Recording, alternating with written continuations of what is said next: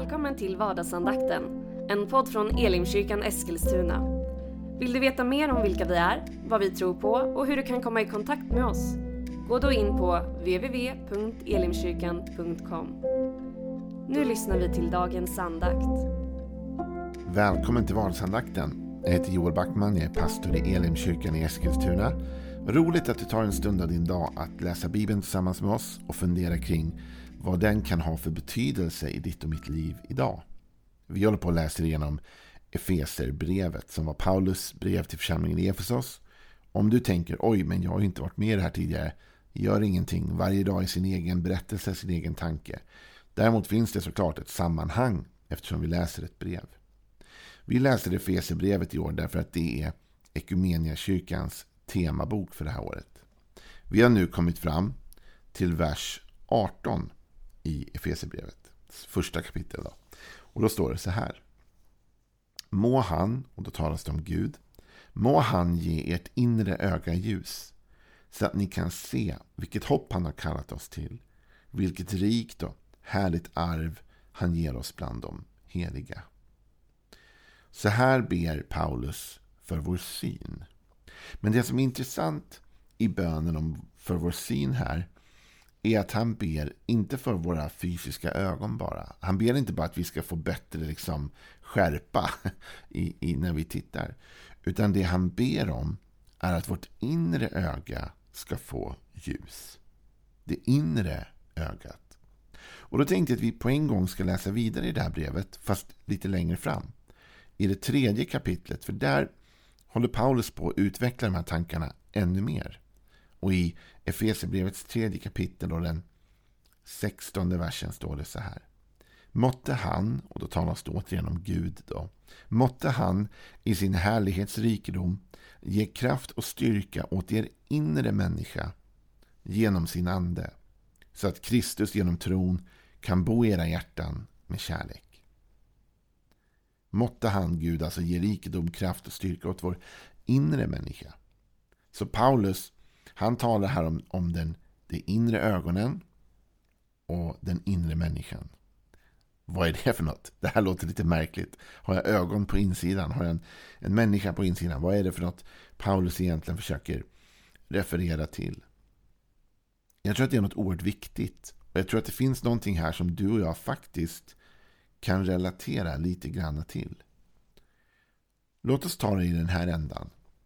Den här sanningen om det inre livet kontra bara kroppen och det vi kan se och känna med vår kropp liksom har blivit uppenbar för mig mer och mer också i mötet med äldre människor. Inte minst när man som pastor ibland får göra hembesök. Och man kanske åker hem till någon som har fyllt år, som har fyllt 85 eller 87 eller 90 plus. Liksom.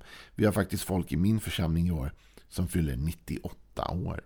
Och ibland när man åker hem till de här äldre människorna så sitter man och pratar med dem och så kanske man frågar dem liksom hur känns det att bli äldre? Eller hur känns det att nu vara 90? Eller vad det nu kan vara.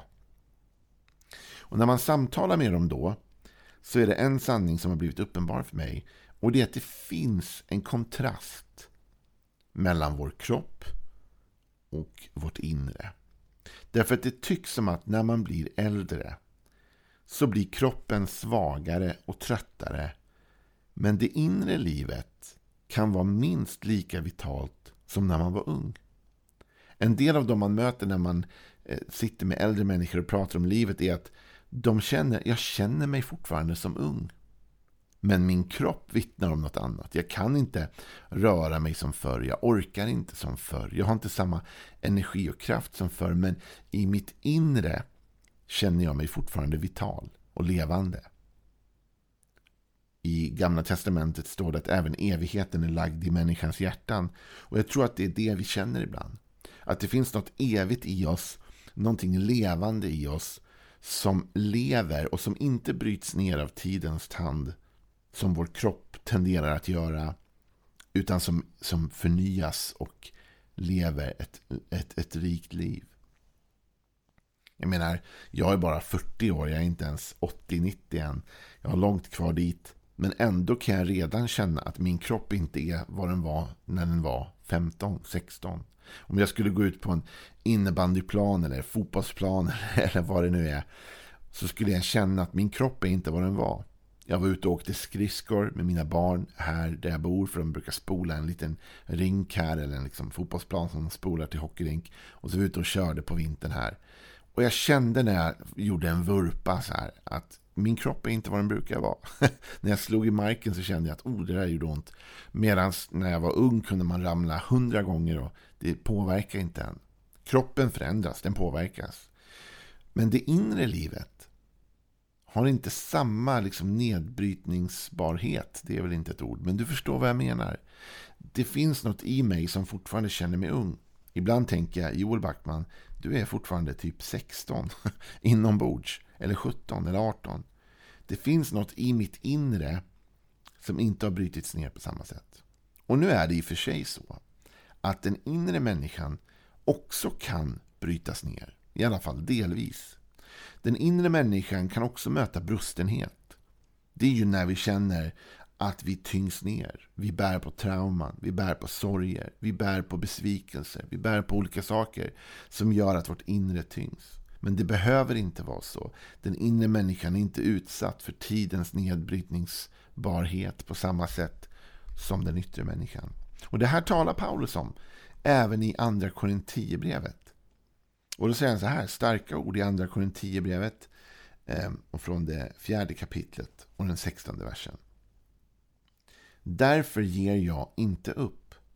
Även om min yttre människa bryts ner förnyas min inre människa dag för dag. Mina kortvariga lidanden väger ju oändligt lätt mot den överväldigande, ja, eviga härligheten bereder åt mig. Som inte riktar blicken mot det synliga utan mot det osynliga. Det synliga, det är förgängligt. Men det osynliga, det är evigt. Här talar Paulus om att den yttre människan bryts ner. Men den inre människan kan förnyas kan leva ett nytt liv. Kan leva ett friskt liv. Och jag kan känna att jag ser saker och lever saker på insidan. Paulus talade här om att se det osynliga. Och när han i Efesierbrevet där vi började ber att Gud ska låta vårt inre öga få ljus. Så handlar det om att inte bara leva utifrån våra, vad våra fysiska ögon ser. Inte bara leva utifrån vad våra fysiska händer tar på och känner. Utan att leva i harmoni med det inre livet och det vi ser där. Det Gud visar oss i vårt inre öga. Det vi kan se inombords men vi kanske ändå inte ser riktigt runt omkring oss än. Men det finns där inne. Det lever där inne. Jag tror faktiskt att den som lever nära Gud och lever i relation med den heliga Ande har potential att ha ett väldigt rikt inre liv. Ett liv som är, är fantasifullt och drömmande. Vet du, jag är ju en drömmande människa. Jag har alltid mycket idéer, tankar, visioner, entreprenör. Liksom. Och en period i mitt liv så tyckte jag att det var ett problem för mig. Därför jag tyckte att jag levde så mycket liksom, i ena foten i verkligheten så att säga. Vad mina ögon såg och händer kände på. Och den andra foten var alltid i något drömmande stadium liksom, där levde i nästa steg, nästa grej, nästa dröm. Så här. Halv fantasivärld på något sätt. Va? Och jag har varit besviken ibland därför jag tyckte det tog tid. Jag tyckte att det jag drömde om på insidan såg jag inte. Och du vet, man börjar känna så här, det här är lite jobbigt också. Det uppstod en frustration i mitt liv. Mellan det inre livet och det jag såg. Och jag vet att jag bad till Gud. Och bad ungefär att Gud, det kanske är fel att jag har så mycket drömmar. Det kanske är dumt att jag vill så mycket att jag låter min fantasi skena iväg ibland. Och att jag liksom målar upp så stora världar för mig själv så att säga. Och då upplevde jag att Gud talade till mig faktiskt. Jag upplevde ingen hög röst, ingen eldskrift på någon vägg. Men i mitt inre så kom detta till mig som jag har levt med sedan dess. Och det var så här. Joel, din fantasi är till för att skapa en verklighet. Gud sa till mig, det liv du har på insidan Joel, där du drömmer och där du ser saker med dina inre ögon så att säga. Det är till för att du ska också våga ta steg och forma den verkligheten runt omkring dig. Det ena ger det andra. Det inre livet är tänkt att flöda ut genom dig och skapa en verklighet. Vet du, så gick ju hela skapelsen till. Det fanns ju ingenting. Bibeln säger att jorden var öde och tom. Men att helt plötsligt så började Gud tala. Och Man kan tänka sig, var kommer bergen ifrån? Var kommer djuren ifrån? Var kommer de vackra miljöerna ifrån? Soluppgången ifrån? Var kommer detta ifrån? Vet du, det kommer från Guds fantasi. Det kommer från hans inre liv. Det kommer från det han såg och sen talade han ut och skapade det. Du och jag kan också ha inre ögon som ser det som ännu inte går att se. Och när vi gör det så är det tänkt att det ska dra oss till en verklighet. Jesus har ju en märklig eh, situation med sina lärjungar. Han har varit ute och gått, han har sett ett fikonträd och han var hungrig. Han går dit för att äta något och det har ingen frukt och Jesus blir sur. Han blir irriterad på trädet. Och han förbannar trädet. Det är ett av Jesus mer märkliga kanske eh, uppträdanden. Och det här trädet dör. Efter ett dygn har det förtorkat. Inte på en gång men det, efter ett dygn var det borta. Och då kommer vi till Markus 11 och 20 och då står det så här. Att nästa morgon när de kom förbi fikonträdet såg de att det var förtorkat ända från roten. Petrus, han kom ihåg vad som hade hänt och sa till Jesus, Rabbi, ser du, fikonträdet som du förbannade har vissnat. Jesus sa till dem, ni ska tro på Gud. Sannerligen, om någon säger till berget här, upp och kasta dig i havet och inte tvivlar i sitt hjärta, utan tror att det ska gå som han säger, då blir det så. Därför säger jag er, tro att ni ska få allt det ni ber om i er bön. Då blir det så. Vilka starka ord av Jesus. Om någon säger till det här berget, upp och kasta det i havet, och inte tvivlar var? I sitt hjärta. Alltså i sin inre människa, i det inre livet. Den som inte tvivlar i sitt hjärta, för Jesus talar inte om den, den liksom blodpumpen va, som sitter i vårt bröst och som trycker runt blod i oss. Det är inte det han talar om. Han talar om den inre människan. Den som inte tvivlar i sitt hjärta. Utan tror att det ska gå som han säger. Den får också uppleva det. Den som vågar leva ut det inre livet, det du ser för dina inre ögon, också vågar ta steg emot detta. Det är vad vi ibland kallar för att gå i tro. När vi går mot någonting vi inte ser, fast vi ser det. Vi ser det med våra inre ögon. Vi tror det i vår inre människa. Det är bara det att våra omständigheter visar det inte än. Det syns ännu inte. Men vi vet i vårt inre att det kommer ske. Paulus ber att du och jag ska ha syn i våra inre ögon. Han ber att Gud ska låta oss ha klarhet där. Och den bönen vill jag be även för dig idag. Att Gud skulle låta dig ha klarhet i din inre syn. Att du skulle se saker inom dig som också kan bli del av din verklighet om du vågar ta de stegen i tro. Men att våga leva med ett inre seende. Förkasta inte det du drömmer om. Tryck inte bort det. Även om det känns som att ja, men det är omöjligt eller jag kan aldrig komma dit. Eller, jo, men tryck inte ner det där. Utan se om inte din inre syn faktiskt är rätt. Sen är det klart, att vår inre syn kan bli grumlig. Det är också sant att vår inre syn kan bli skadad om vi är påverkade av mycket negativt och därför måste vi be Gud om ljus i vårt inre. Gud, hjälp mig se det som är rätt och hjälp mig vandra mot det.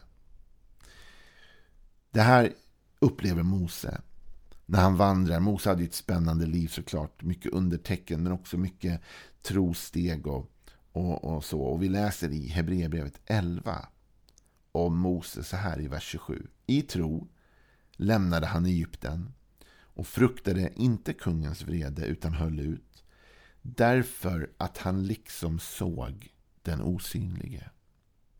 Därför att han liksom såg den osynlige. Och då blir frågan till dig och mig så här. Hur ser man den osynlige? Ja, den osynlige ser man inte med sina fysiska ögon. För han är dold för våra fysiska ögon. Men den osynlige kan man se med sina inre ögon. Det är därför Hebreerbrevets författare säger att Mose liksom såg den osynlige. För han såg honom i sitt inre, även om han inte såg honom med sina fysiska ögon. Och nu vill jag bara säga till dig idag att jag ber för dig idag att Gud ska öppna dina inre ögon. Att han ska ge ljus åt din inre syn så att du ser det hopp som Gud har kallat dig till. Hur rikt hans arv är för dig bland de heliga och hur du kan våga ta steg i den riktningen. Jag ber det över ditt liv idag.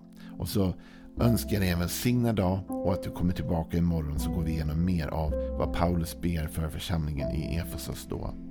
Hej då!